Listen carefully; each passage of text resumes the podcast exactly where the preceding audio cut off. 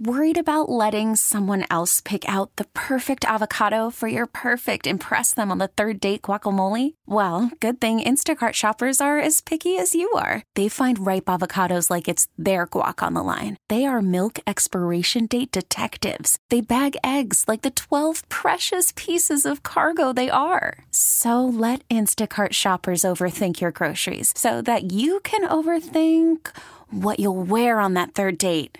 Download the Instacart app to get free delivery on your first three orders while supplies last. Minimum $10 per order, additional term supply. Western New York race fans, it's time to crank it up. Start your engine! For the next hour, the airwaves belong to you. Sit down, strap in, and let's head to WGR's Fast Track. All right, take a nice big deep breath, buddy. With your host, Let's go out there and have a good day, all right, bud? Dave Buchanan.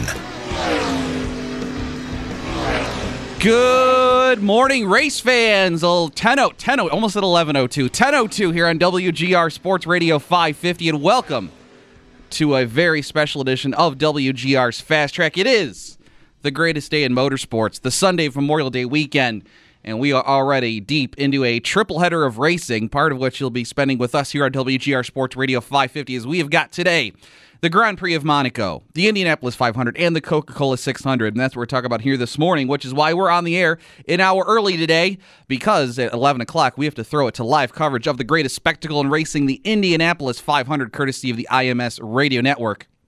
And coming up, at the bottom of the hour, halfway through today's show, you'll hear from one of the voices on today's broadcast, turn announcer Nick Yeoman from the IMS Radio Network and IndyCar Radio. He will join us and uh, get his thoughts on today's race and what it's like to be there and all that good stuff. Uh, Nick does a great job on their broadcast, and you'll hear from him today, along with the cast of hundreds and hundreds of others on the IMS radio network, including uh, Mark Jaynes and Donald Davidson, uh, Anders Krohn. Um, uh, uh, the other guy, the, we've had him on the show before. Now I can't. Uh, Jake Query, that was the other one. Jake, we've had Jake on the show on the, on the show in the past as well too. Uh, they've got a great crew. So uh, live flag to flag coverage of the greatest spectacle in racing, the Indianapolis 500, starts at 11 here in WGR. Hopefully they get it in today. There is a threat of rain in the Indianapolis area. Uh, but hopefully they can get it in or at least get it to an official stage and we don't have to go back tomorrow uh, for the Indy 500. So that is coming up at 11:35 with Nick Yeoman. Coming up in 11 minutes, though, we're going to go live to Charlotte and bring in Jordan Bianchi from The Athletic. Yes, The Athletic is now covering motorsports, if you haven't heard. And uh, actually, that announcement came out this week. And Jordan is one of the uh, people that has, is going to be part of their motorsports staff, along with Jeff Gluck, formerly of JeffGluck.com and USA Today. And um, uh, David Smith from Motorsports Analytics. So uh, Jordan's going to join us in about 10 minutes here to talk about NASCAR and today's Coca-Cola 600 from the Charlotte Motor Speedway, which will also be here on WGR. That will go right after Indy 500 coverage here on WGR. But phone lines are open for you 803-0551 888-550-2550. Uh, just bring it here this morning your thoughts on any of today's racing action. Uh, how do you celebrate this day of motorsports? You do anything special? Uh, just your thoughts on today's race at Indianapolis or Charlotte, or if you're watching the Grand Prix of Monaco right now, which they're just past halfway. Uh, in Monte Carlo, with uh, no surprise, Lewis Hamilton leading, but he has been uh, been stalked around the uh, street course there in Monaco by Max Verstappen of Red Bull for most of the race so far and uh, he continues to show the way. Unfortunately, they're in replay, so I can't. I don't have the scoring pile on in front of me to give you the rest of the uh, top five or so. But uh, Hamilton does lead Verstappen. Sebastian Vettel is in third. Valtteri Bottas in fourth right now. They're in Monte Carlo, so that is uh, their working lap 39 to 78, so just past halfway. And if anything interesting happens, we'll pass that along.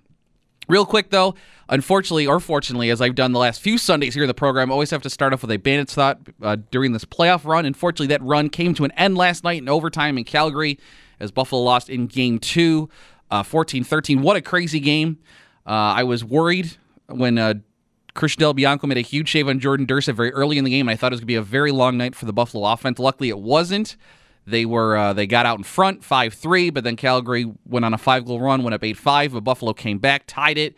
The teams traded goals back and forth. Calgary took a lead with 54 seconds to go, but then Corey Small tied it with 27 seconds left. Just an epic back and forth classic last night between the Bandits and the Roughnecks. Unfortunately, Buffalo came out on the wrong end. They had their shot there in overtime. Uh, Dane Smith with a great chance, Sean Evans with a chance. Unfortunately, Del Bianco made the save. Ball goes the other way, and Reese Dutch wins it for the Roughnecks. Uh, tough end to a great season for the Bandits. 14 and 4. The only time they lost back to back games was unfortunately in the NLL finals, but a, great season after missing the playoffs for two years. Uh, the lockout that nearly wiped out the season, but then to put put a team together, signing Matt Vinc, of course. Uh, you know the the trade for Corey Small right before the season for Mitch Jones. Uh, Steve Dietrich did a phenomenal job. John Tavares, Rishi Kilgour did a great job as co-head coaches this season, uh, and just uh, honored to be a small part of that club and to be a part of a small part of that ride here this season in uh, 2019. Unfortunately, the team is guaranteed to lose at least two players this summer in the uh, in expansion draft with the uh, new team in Ro- the new Rochester Nighthawks and the team the New York Riptides. So unfortunately, it, they'll be you know down a couple players. Luckily for the Bandits, though, they are so deep, uh, one of the deepest rosters they've had in a couple of seasons. So with even losing two players in expansion, they'll still have some bodies to quickly fill those positions and there'll be the draft, of course, and I'm sure Steve Dietrich will make some moves. But it stinks that that group won't be together again because they were a great group group of guys to be around. And uh, again, hats off to uh, Scott Loeffler, Steve Dietrich, and uh, the Bandits organization for a great season. And thank you to John Gurtler and Randy Mearns for uh, being great broadcast partners and looking forward to be back next season. But back to fast track, I just had to get that thought off the top of my off the top of my head there real quick. Uh, but the Indy 500 today, and uh, man, what what a race shaping up today in Indianapolis. I mean, obviously, uh, the Chevrolets uh, are the favorite teams today with uh, the qualifying performance of the Penske and the Ed Carpenter cars, but. I'm really excited, and we'll talk more about this with Nick Yeoman later on the broadcast. But I, am excited for the Andretti cars of Alexander Rossi and Marco Andretti. I guess two guys I will be pulling for today are Rossi and Andretti. Uh, you know, it's no secret, you know how much I like to talk about Alexander Rossi here on the program, but also I would love to see Marco finally win in Indianapolis for his family in the 50th anniversary of his grandfather's win at at, at the Brickyard and the the tribute paint scheme Marco's going to have today. Uh, just someone I'm going to be uh, pulling for today as well. But uh, lots of great stories up and down the grid. Uh, tons of former winners. Of course, Elio will try again for his fourth win in the 500 to join that elite club. Uh, you've got you know Sato and Dixon and Kanaan and uh, all the great uh, former winners of this race that are going to be going for another uh, trip to victory lane and, and, to drink the milk. And then you got uh, all the great rookies in the field: Colton Herta, uh, Felix Rosenqvist, Mark Rosenqvist, Marcus Ericsson. up and down, Ben Hanley, just you know, strong rookie class, and then the great story we got last weekend at Bump Day with James Hinchcliffe getting in and Fernando Alonso getting bumped out of the 500 uh, with a two time F1 champion with McLaren. And uh, they just did not have their stuff together last weekend. And McLaren and Alonso went home and uh, did not make the field. And Kyle Kaiser and Juncos Racing uh, shocking their motorsports world by bumping Alonso from the field of 33. And he made his way in, and Alonso is out. Um, a great story last weekend in bump day qualifying, but amazing story for Kaiser, and, and, great to see Hinch get in. Uh, that just would have hurt so bad had James Hinchcliffe not made the Indy 500 for a second straight year after uh, having chances to win win it in the past, and uh, for the serious incident he had there a few years ago that almost took his life. Uh, it'll be great to see him in the field of 33 today, but this event is just uh, one of the best in racing, much in the same way, I guess, like a Kentucky Derby is to horse racing, and the Daytona 500 is stock car racing. Indy 500, obviously, is one of those events on the sporting calendar that, regardless of how much you watch that sport the rest of the year, it's you know it's a must see event where everybody uh, has to tune in and uh, witness it. And I just think uh, it's just action packed. If even for a 500 mile race, I mean, just the way uh, that, that race quickly goes by. It's it's over. You it, it's over so quickly. It seems like it only you know runs two and a half three hours, but it seems like there's just so much action that race goes by so fast, and the the action is so intense from Indianapolis. And I think that what makes this event so great, and it has bounced back so well over the last I don't know six seven years now. Come you know the the failed uh, split, the IRL CART split, all those dark years, and then the reunification and just these last few years, uh, the the uh, open wheel racing like this has bounced back in a big way, and uh, you know that place will be packed. On top of just the race itself, but all the other stuff going on. I mean, they've had live concerts going on out of the Brickyard since like 7:30 this morning with uh, the Snake Pit and everything else going on there at Indianapolis. But a crazy day, as I always say, a must-see event, uh, a bucket list event for me. I would love to get there. Uh, and of course, a big change this year. Of course, we'll have it here on WGR. But if you're watching on television, you have to find a new network because it's no longer on ABC. For the first time ever, it's going to be on NBC today, which is pretty big change. Uh, and quite an all-star cast uh, they have put together, NBC has, for the broadcast today. And it's, uh, of course, Leigh Diffey, who I love. I think he does a phenomenal job. He is going to be handling the play by play, Paul Tracy working with him.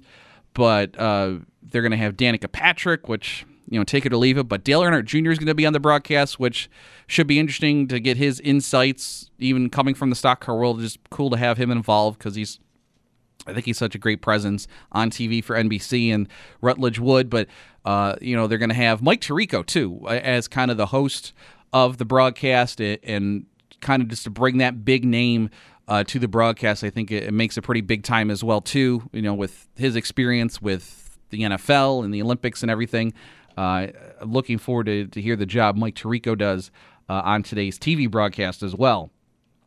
Uh, so 803 0551 888 550 550 uh, You know, I talked about my kind of personal favorites with Rossi and Andretti, but what about your favorites for today's race? Again, 803 0551 888 550 550 As I said, the the Honda cars might be have lacked so far a little bit in qualifying when it com- compares to the Chevrolet powered uh, machines. As uh, Chevy did take you know six out of the nine top spots in the first three rows, including the entire front row. Uh, this could be a battle today between the Penske and Ed Carpenter cars. Uh, Ed Carpenter, a native Hoosier, uh, his team always runs well at Indianapolis. Uh, they seem to excel at this event with Ed Carpenter and his team drivers, uh, Spencer Pigot and Ed Jones. And Carpenter has started on the pole multiple times in this event, has had chances to win it, but you, it's hard to go up against the legend of Roger Penske at Indianapolis with all of his wins throughout the years. And again, has a stacked lineup with Pagenaud, a former champion, Will Power, a former winner, Newgarden, and uh, Helio Castroneves, of course, going for his uh, fourth win in the Indianapolis 500. It should be a great battle today. Again, looking at the front nine. It is Pagenaud, Carpenter, and Pigot on the front row. Ed Jones, rookie Colton Herta. Herta, uh, if that's a name you haven't heard before, his dad Bryan Herta, a former uh, IndyCar CART driver, and uh, he already has one win as that 19 uh, driver this season in his rookie year for uh, Harding Steinbrenner Racing, uh, Team Cohen by George Steinbrenner IV. Uh, he will start the middle of row two alongside Will Power, Sebastian Bourdais, Josef Newgarden, and Alexander Rossi in row three. Row four will be Marco Andretti, Conor Daly, and the aforementioned Helio Castroneves. Row five, rookie Marcus Ericsson, uh, Takuma Sato, the former winner, and James Davison. Excuse me.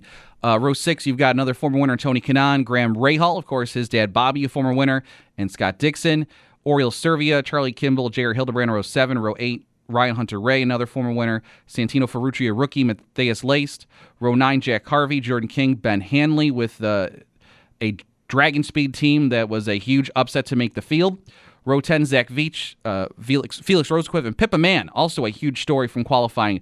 Uh, the lone female in today's race. She will start in the 30th position. And the final row that was set during bump day last week, Sage Karam, uh, Hinchcliffe, and Kyle Kaiser, as we talked about. And again, uh, the DNQs were Alonso and then uh, team cars of uh, Max Chilton and Patricio O'Ward would have been another rookie in the field. Uh, 803 0551 888 550 550 the the danger is of indianapolis of course is another big story that we've seen a lot of crashes in qualifying it's affected a lot of cars uh, in the qualifying process, especially Hinchcliffe and Alonso, and that's kind of what maybe was the the margin of success why Hinchcliffe got in and Alonso didn't because the uh, you know the Arrow uh, Schmidt Peterson Motorsports team, their backup car was ready to go versus Alonso's McLaren team and uh, the teams they were working with, their backup car uh, struggled off the box, which is uh, out of the box, which is why they probably didn't make the field. Whereas the Schmidt, Schmidt Peterson Motorsports team had their backup car in race ready and qualifying trim very quickly and how they got Hinch into the field. Uh, again, 803 0550. Right now, we're going to go to the Western Hotline and bring in from The Athletic. Jordan Bianchi joins us on the line. Jordan, first off, how does that sound? Jordan Bianchi from The Athletic. Uh, it sounds surreal. I, I can't believe it myself. I, I've had to say it a few times this weekend here in Charlotte, and every time I had to kind of catch myself and pause because it just doesn't seem real. Full disclosure, I booked this interview with Jordan last weekend before the announcement came out, and he did not, you know, let it slip to me or anything. So this was just complete happenstance that we just we just happened to be having Jordan on after this huge announcement uh, with you and Jeff Gluck. Uh, as I said, congratulations. But uh, just real quick, just tell us what you guys are going to bring to the Athletic, and uh, really excited to, to see what you guys are going to cover. Well, thank you for the kind words. And really, we're going to go deeper into motorsports. We're going to tell you stories that you maybe don't know. We're going to bring you deeper analysis, deeper opinion, deeper. Uh, new, deeper into the news, and we're going to tell you why, what, how, what things matter going forward when something does break. Um, really, if you are a motorsports fan, we are going to cover it for you, and we're going to cover it in depth. Well, you are out in Charlotte, the uh, site of today's Coca Cola 600, which we'll have here on WGR coming up later today. And Jordan, uh, 600 miles, and this race has been uh, a challenge at best in recent years, maybe to watch, but I think today's race has some hope. I- I'm expecting some exciting things to happen, especially when the sun goes down today in Charlotte. Yeah, it should be interesting. If you look back a couple weeks ago at Kansas Speedway, that is another mile and a half racetrack. The, the NASCAR uh, had a good race. I mean, they had a very competitive race on a mile and a half racetrack. And if you can take that, and the same conditions are kind of going to be in, in play tonight, where you see a lot of drafting, a lot of strategy, a lot of passing, a lot of aggressiveness, because sometimes you got to block and sometimes you got to kind of move guys around a little bit yeah, the, the makings are there for a good race. And like you said, the last few Coca-Cola 600s have not been the most exciting, but the ingredients are there for an interesting show tonight. And I think tonight is going to be a really a, a fascinating case study to see what this new rules package that NASCAR has implemented for this year, what kind of effect can it have? It's been hit or miss this year at, at some places, but we're coming off a race at Kansas that was pretty entertaining. Last week, All Star race was pretty good. So, you know, I, I'm encouraged by what we're going to see tonight. It seems like tonight uh, there could be m- maybe a little desperation for a couple drivers in the field. I don't know. I always consider this mark of the season kind of a, a, a, a line where if you're not in a playoff position coming out of this race, you really almost start to panic going into the summer months because the majority of the playoff fields usually traditionally set coming out of this weekend, at least in, my personal opinion. Uh, and there are a few guys maybe in on points or on the outside with points, but still no wins this year. I think there there's definitely a few drivers in the field that today's almost a must win for them just to, just to get a win on on their uh, tally for 2019. 100% agree. And if you look at it last year, the 16 drivers that had the playoff spots coming out of the, the Coca-Cola 600 were the 16 drivers that made the playoffs. So you are 100% correct in that this is kind of a race that you circle and say, you know, we want to be in good position coming out of here. And you look back at the, at the bottom of the standings and, and see who's on those play in those playoff spots and, and on the bubble. You know, you've got the Jimmie Johnson, you've got Kyle uh, Kyle Larson, Erik Jones, William Byron are all names that are kind of in the mix. Or Ricky Stenhouse Jr those guys need good runs. They just need good runs. They probably need a win in a lot of respect to really feel secure about where they're at. And if you look at it, you know, I mentioned William Byron, I mentioned Jimmie Johnson. Hendrick cars are pretty strong this weekend. Mm-hmm. Um, Brad Keselowski and Kyle Busch both pointed toward the Hendrick camp and said they actually have the best cars right now this might be a good opportunity for them to get into victory lane and get that win and put themselves in the playoffs. And I also look at Erik Jones. There's a lot of questions about what he's going to do next year. Is he going to stay with Joe Gibbs Racing? Um, a win would do wonders for him on a multitude of levels. Is Jones on the last year of his contract with JGR? He is on the last year okay. contract. Talked to him the other night. He said he's close to a deal, um, but until that thing is signed, you know how those things go. That yeah, because that seat, I mean, that's a hot seat. You, you look at who else JGR has in the pipeline, you know, with them and, and KBM and their development program, especially with Christopher Bell out there lurking in the weeds. Uh, definitely, Jones has to be feeling the pressure, knowing uh, they've got a stacked system of guys that they can move into that seat if he does not perform this year.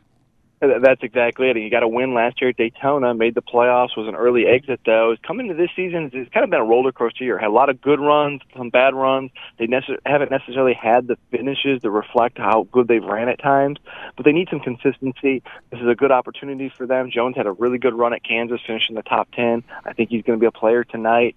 And like I said, if he can get a win, that would answer a lot of questions. And even if, you know, things don't come together at, at Joe Gibbs Racing as we anticipate, and, and I fully anticipate. I think he's going to resign there. Mm-hmm. Um, he would be a hot commodity, and there's he's somebody that other teams are going to look at. But a win would do uh, would really bona fide his credentials. uh, You know, whether with with with Joe Gibbs Racing or somewhere else. Uh, since we brought up young drivers, development drivers, a, a quick thought on that. Uh, over at RCR, what do you what do you think of what they got there? I've never, I still not sold on Austin Dillon, but Daniel Hemric and, and Tyler Reddick, who of course won yesterday in the Xfinity Series race. Uh, what do you make of the future of RCR with the talent they have right now? You know, I'm, I like Daniel Hemric. I've been impressed what I've seen of him. I would, you know, he hasn't got a win yet um, in the Xfinity Series. He didn't win in the Truck Series. He still hasn't won in the Cup Series, but he's had some good runs. He's had a rookie year, which means he's had a lot of mistakes as well. Mm-hmm. Um, there is speed there. He's qualifying better. He, he's putting together better races. I, I'm, I'm encouraged by what I see, and I think he's going to have a strong second half of the season. Tyler Reddick, to me, has really been one of the stories of the season. You know, last year he won the championship in the Xfinity Series on the strength of two wins, and there were some people that just kind of looked at it said, eh, I don't know if he really impressed me or not. And this year, he's come out of the gate. He's got a chip on his shoulder. He's got a bit of an attitude. He's won some races now. Um, he finished in the top ten uh, a couple weeks ago at Kansas in a, in a Cup Series car Mhm. for Richard Childress Racing. I, am liking what I'm seeing out of him. He's not making the same mistakes that he once did. He's not overdriving. He's not putting himself in bad position. He's taking care of his equipment and making sure he gets to the finish, which, in a lot of respects, is what you need to do. Um, he seems like he's kind of gotten over that rookie learning curve and, and is really come into his own. I'm encouraged and impressed by what I've seen out of him. Jordan Bianchi from The Athletic joining us here on WGR's Fast Track. Jordan, you uh, recently wrote about Stewart-Haas Racing, who are amazingly winless to this point, while all their drivers are currently in a, a playoff position. Uh, what is the feeling over there with uh, the the new one of the newest members of the NASCAR Hall of Fame leading that organization, and Tony Stewart? But how's the feeling over in that camp at this point of the year? Business as usual. They're encouraged by what they have. They think they have really fast cars. They just haven't executed when they've had opportunities to win races. You know, Kevin Harvick probably should have won Kansas, had an issue, made an unscheduled pit stop that cost him the win. Yep. They they just need to have more. You know, from the beginning of the race to the end of the race, they really just need to be mistake free, and that's the big thing. They are. There's a lot of good racetracks coming up for them. They are encouraged by what they see. The package threw them off for a little bit of a loop at the beginning of the year, like it did a lot of teams. They have figured that out now, and and they're much better and, more consistent. So I think we're going to see them win. I think we're going to see them win a bunch here.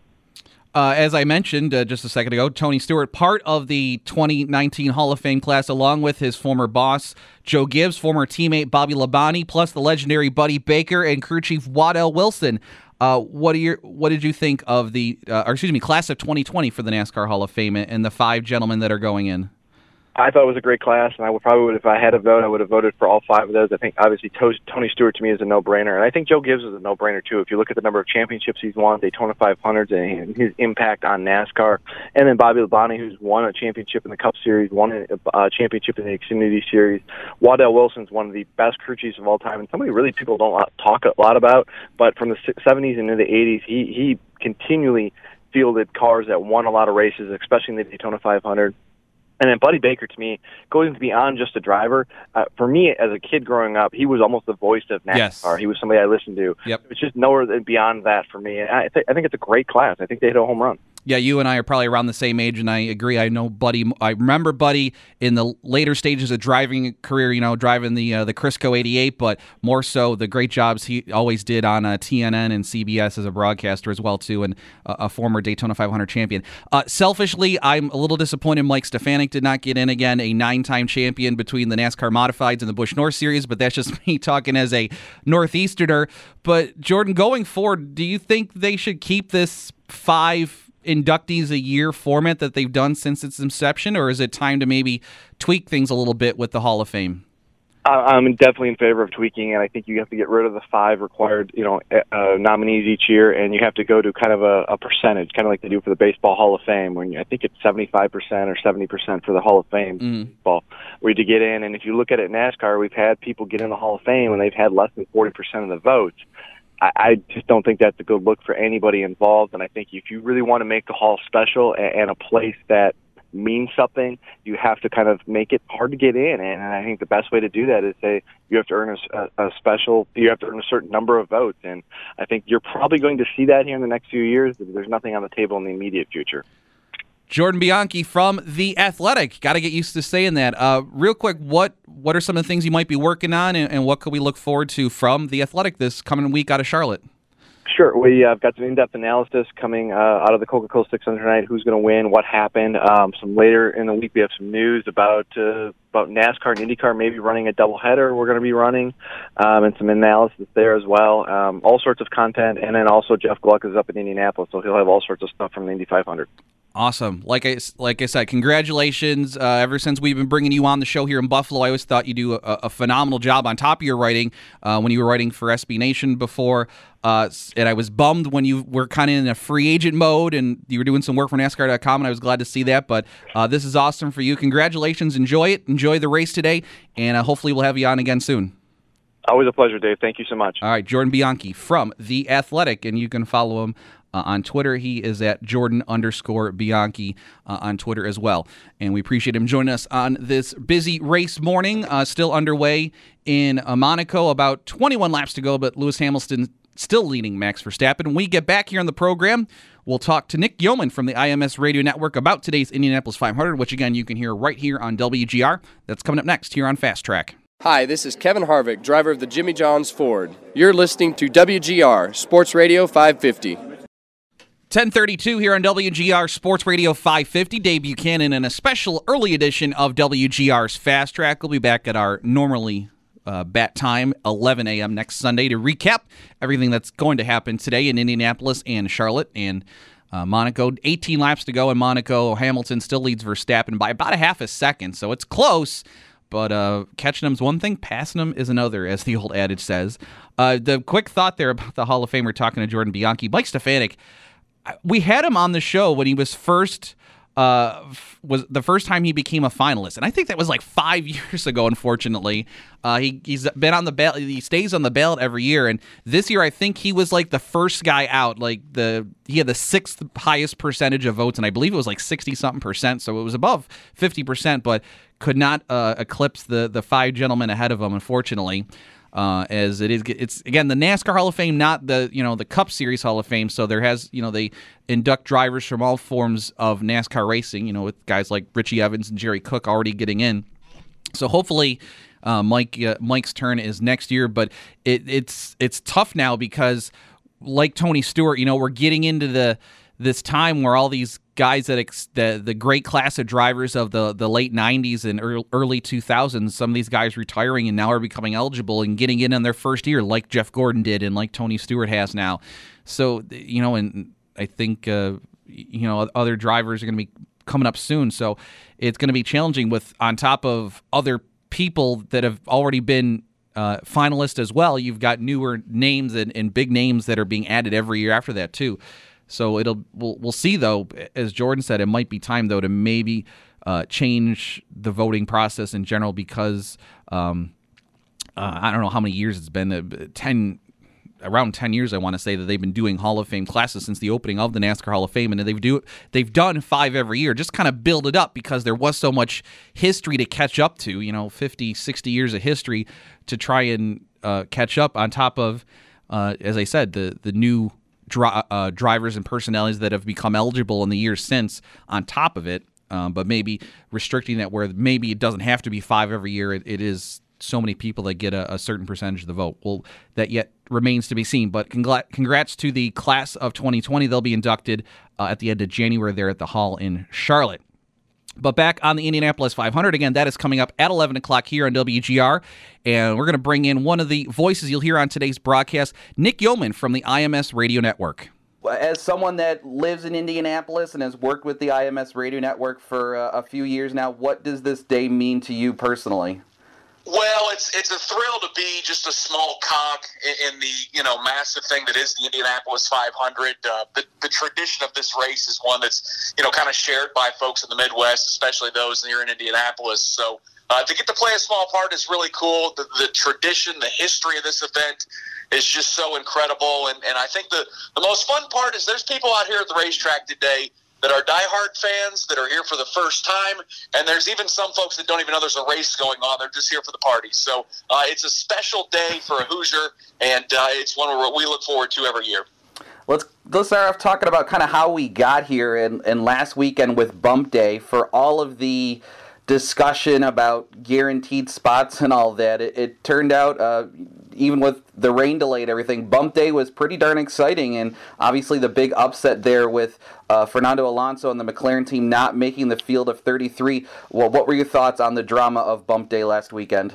Well, I, w- I would hope that uh, how much fun and how dramatic Bump Day was last weekend that that'll put to bed any of these ideas that, that maybe we should have locked in spots. The the beauty of the Indianapolis 500 is you still have to earn your way in. You have to qualify if you want to race. And uh, as you mentioned, just incredibly dramatic to watch uh, one of the smallest teams in the sport, Juncos Racing, which is based in Indianapolis, you know, put together a backup car that I don't think a lot of people gave them a shot to make the race. And lo and behold, they knock out two time Formula One world champion Fernando Alonso and the McLaren team. It was just incredibly dramatic, uh, a lot of fun. I know our listeners listeners enjoyed tuning in and and, uh, and hearing the, the drama, but uh, it was great. I mean, you have to earn your way into the field, and, and certainly when we drop the green flag here, uh, it's going to be the 33 fastest that make the race, and that's what I really honestly hope that it always is.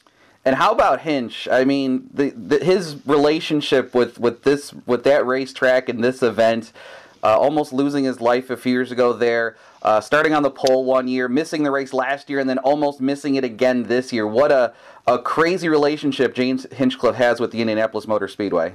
It's honestly incredible. I mean, there are some veterans that have been coming to the Indianapolis 500 for many years that have very ho hum, nothing to write about uh, years at the Indianapolis Motor Speedway. For James Hinchcliffe, it's always something. Uh, as you mentioned, lots of highs, some incredibly low lows of, of nearly losing his life. And then, as you mentioned, he was one of the drivers that had to wait an extra day to see if he could make the race. I think for those in the sport, we were all fearing, oh no, the most popular driver in, the, in, in IndyCar is going to miss the Indy 500 again. This would be a nightmare scenario, but mm-hmm. uh, give a lot of credit to that Arrow Schmidt Peterson team. They put some speed into that car, trimmed it out, and James did a great job of putting that car in the race. Now, can he win today from the last row? It's never been done, but uh, for James Hinchcliffe and that crew, I know they're just happy that they're in the race and not having to watch from the sidelines like last year. Definitely, definitely. Uh, up front, it's a different story, kind of a, a, tale of two teams with the three Penske cars, then the three Ed Carpenter racing teams.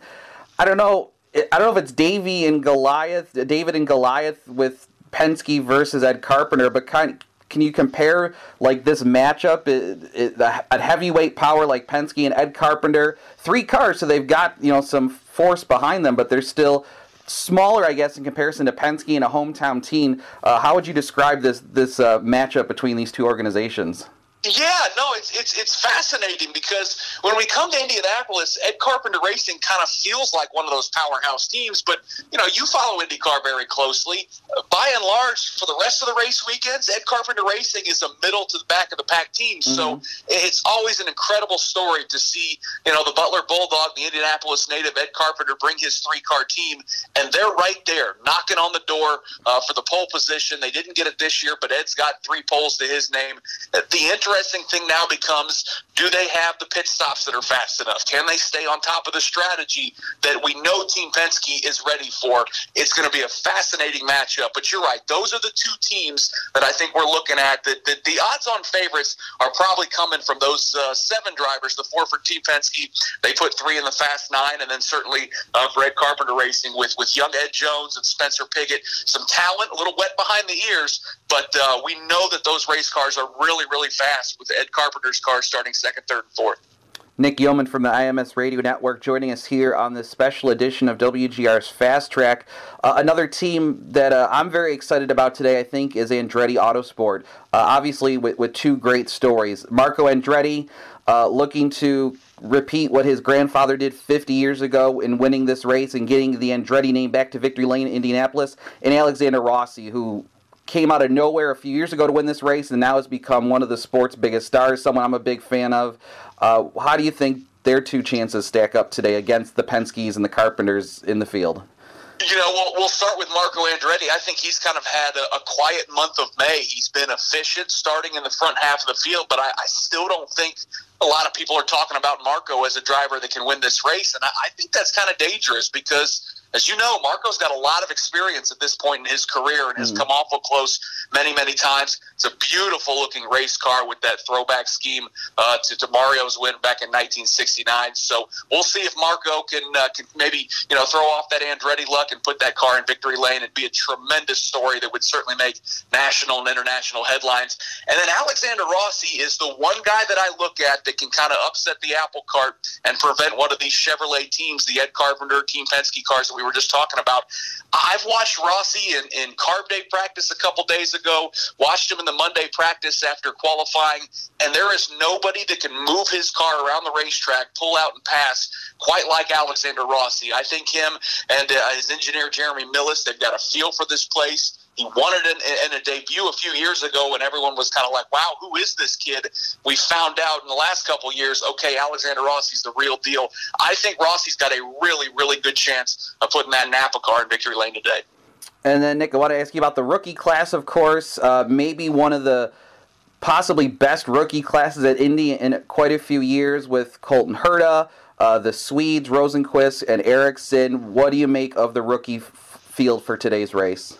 It really is, what, top to bottom, one of the most talented rookie classes we've ever seen. You mentioned the two Swedish drivers; they are rookie drivers in name only. Yeah. Felix Rosenqvist and Marcus Ericsson have a ton of really high-level motorsport starts. Ericsson's got a lot of Formula One experience, and Rosenqvist has driven just about everything, and he's been really fast. Also drives for one of the best teams in the sport in Chip Ganassi Racing. So those two are certainly going to be a factor. And then the one to watch is, is the one starting up front, the second-generation talent, Colton Herta, uh, is just a superstar in the making. Already an IndyCar winner at 19 years old when he won a race down at uh, Circuit of the Americas in Austin earlier this season on the NTT IndyCar calendar. Uh, it's going to be fascinating because, you know, it's one thing to go fast for 10, 15, 20 laps in practice. Putting 500 miles, 500 perfect miles together to win the Indianapolis 500 takes a lot of experience, and it's experience that those rookies, quite frankly, don't have. So we'll see if they can match the talent and learn quickly.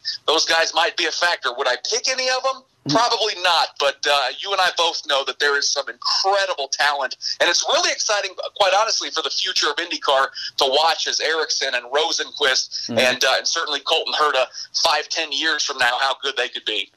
Nick, we've we've quickly covered about a third of the field, but there's still a lot of stories in there. We can't cover them all, but uh, you know, former winners, you know, the Elios, the Tony Kanaans, Ryan Hunter-Reays. I mean, who's who's someone else you're looking at today that we haven't mentioned yet?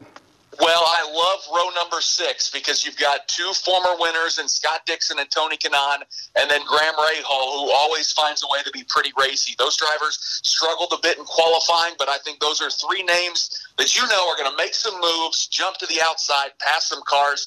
I'd look for Rahal, Dixon, and Kanaan to all charge their way through the front of the field uh, by the midway point of the race. Nick, we're looking forward to the broadcast today here on WGR. What can race fans listening look forward to on the uh, pre-race show and the race itself?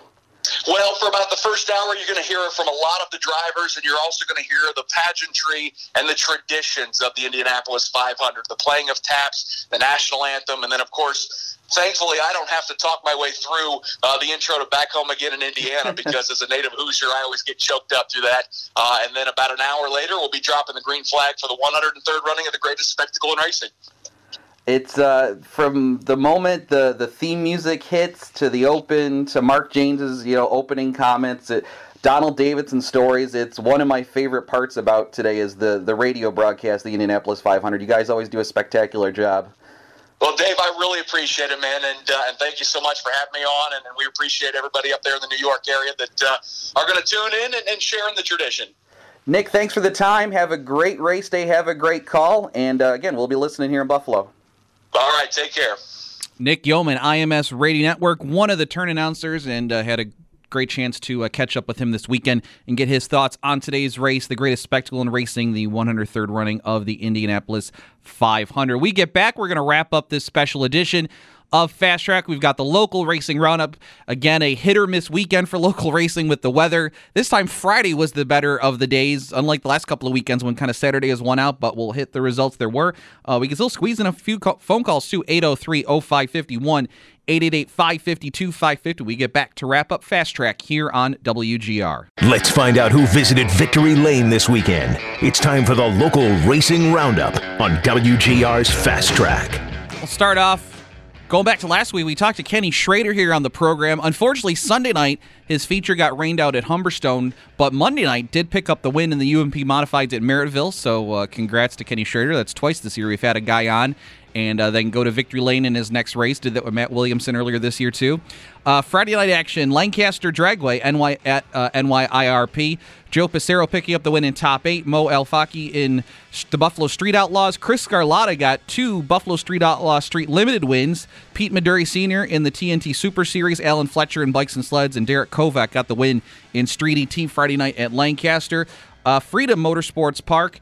They had a great turnout of super late models for the Ron Baker Memorial. David Scott got the win over Chub Frank and Dave Hess. Sportsman Brad Rouse over James Henry and Zach George. Bill Taylor in the street stocks. Matt Mowry in the mini stocks. And uh, in the Bandits, it was Tierney White picking up the win at Freedom out there in Delevan. Ransomville finally got a show in on Friday. Eric Rudolph won the 40 lap modified special over Matt Williamson and Gary Lindberg. Brett Senek, who won the track championship last year without a feature win, kicked off this year with a feature win in the Sportsman. Corey Sawyer in the Street Stocks, Mike Kramars in the Mini Stocks, and uh, Butch Zimmerman got the win in the Novice Sportsman at the Big R on Friday night. Saturday was a pretty much a washout for everybody. Merrittville, Genesee, uh, State Line. Everybody got rained out on Saturday because of that uh, big uh, line of thunderstorms that came rolling through the area. Uh, State Line Speedway is actually going to run Monday night at uh, seven, uh, uh, hot lap start at 5.30 i think 6 o'clock is when they're supposed to start but they've got uh, the super late models uh, the ulms super late models uh, 37 laps $5000 to win on uh, monday night there at the state line speedway tonight if you're looking for action humberstone it's got their weekly program that starts at 6.30 um, and then uh, also uh, tonight, um, Erie Speedway has a also has the super late models tonight uh, down at the Erie Speedway. that's a big race. So if you're a super late model fan, lots of great action tonight and tomorrow. Uh, coming up this Friday night, Spencer Speedway, the Race of Champions Modified Series, has their second race of the year. First one of the year at Spencer, the uh, tribute to Don Pratt 62. Should be a great field of cars. Uh, all the series regulars, including uh, Patrick Emmerling, uh, is expected to be there as well too, up against uh, the likes of Chuck Hossfeld and Andy Jankowiak and Mike Leedy. But that should be a great show with a lot of bonus money up for grabs this Friday night over at Spencer Speedway. Ransomville has the Patriot Sprints coming up this Friday night uh, hopefully getting back to back shows in there at the Big R. But uh, just great to be back behind the microphone the, this past couple of uh, weekends. A Humberstone last Sunday and then Ransomville on Friday night after the uh, rain delayed start to our 2019 season. But good to get back at it. Uh, and hopefully a nice long summer ahead. If you are watching the race today or listening here on WGR, be sure to tweet at us uh, at Fast Track 550 uh, throughout the day. If you ever uh, want have any thoughts you want to share about the race, we can talk more about it next week, of course, too, on the program. But uh, you can uh, send us your tweets at Fast Track 550 during the race today, uh, either the Indy 500 or the Coke 600. Uh, didn't cover the, the starting lineup actually for today's Coca Cola 600, which is the 60th annual edition of uh, the race that was once called the World 600. But uh, William Byron on the pole, Aric Almirola alongside in row one, Kyle Busch. Austin Dillon, Kevin Harvick, Daniel Suarez, Joey Logano, Clint Bowyer, Ricky Stenhouse, and Daniel Hemric, your top 10 starters today for the race. Uh, Kurt Busch, Chase Elliott will be 11th and 12th. Martin Truex starts 14th. Jimmie Johnson in 15th today. Ryan Blaney qualified uh, 19th. Denny Hamlin 20th. Keselowski in 21st.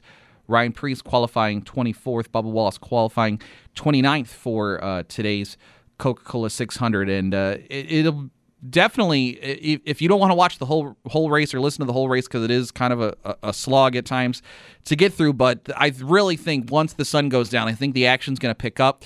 As we talked about with jordan bianchi uh, the race at kansas got really good uh, under once, once the sun went down at kansas and i, I think once it cools down uh, the aero package is definitely suited uh, to the nighttime racing. So i think the first half might be a little more single file leader runaway type racing, but I really think uh, getting into the uh, uh, later stage of the race, it should be very intense. They're in the closing laps at Monaco, and just some contact uh, out there, I think, between uh, Pierre Gasly and Valtteri Bottas as uh, Lewis Hamilton. Yep, there uh, two to go at Monaco, and Hamilton is leading by uh, almost uh, second and three quarters over Verstappen. Verstappen was down to a half a second uh, just before we came back on the air, but they are running out of laps in Monaco, and Hamilton looks to be on his way to chalking up another win as his lead is still about a second over Verstappen. Vettel, Bottas, and Gasly are top five right now. But uh, it's kind of been the same story all race with Verstappen just kind of chasing Hamilton around the streets of Monaco this morning and uh, not being able to catch him. As it's uh, pretty been a, a, pretty uneventful race, not a whole lot of controversy outside of that contact that just took place. I believe it was, uh, I believe it was Gasly and Bottas. It was definitely one of the Red Bull and Mercedes cars tangling uh, just a minute ago. Just some contact, but everybody kept on going as uh, they'll be coming for white flag uh, in just a minute. So again, 11 a.m. Uh, in just a few minutes, we will uh, go out to Indianapolis for uh, coverage of the Indianapolis 500, and then right after that, around six o'clock, I believe, five or six o'clock this evening is when uh, we'll throw it to the Performance Racing Network. Doug Racing Company will have live flag to flag coverage of the Coca Cola 600 here on WGR. So thanks for listening. We'll talk to you back here in our usual time of 11 a.m. here next Sunday with uh, more Fast Track here on WGR. Okay, picture this. It's Friday afternoon when a thought hits you. I can waste another weekend doing the same old whatever, or I can conquer it.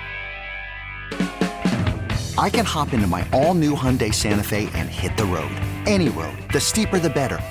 Because my all new Santa Fe is available with HTRAC, all wheel drive, so I can hit the trail without a worry in the world. Heck, with three rows and best in class rear cargo space, I can pack the whole family in with all our gear. We've got available dual wireless charging for our phones, so we'll never lose touch with civilization, and we won't lose touch with the primordial power of Mother Earth. So, which is it?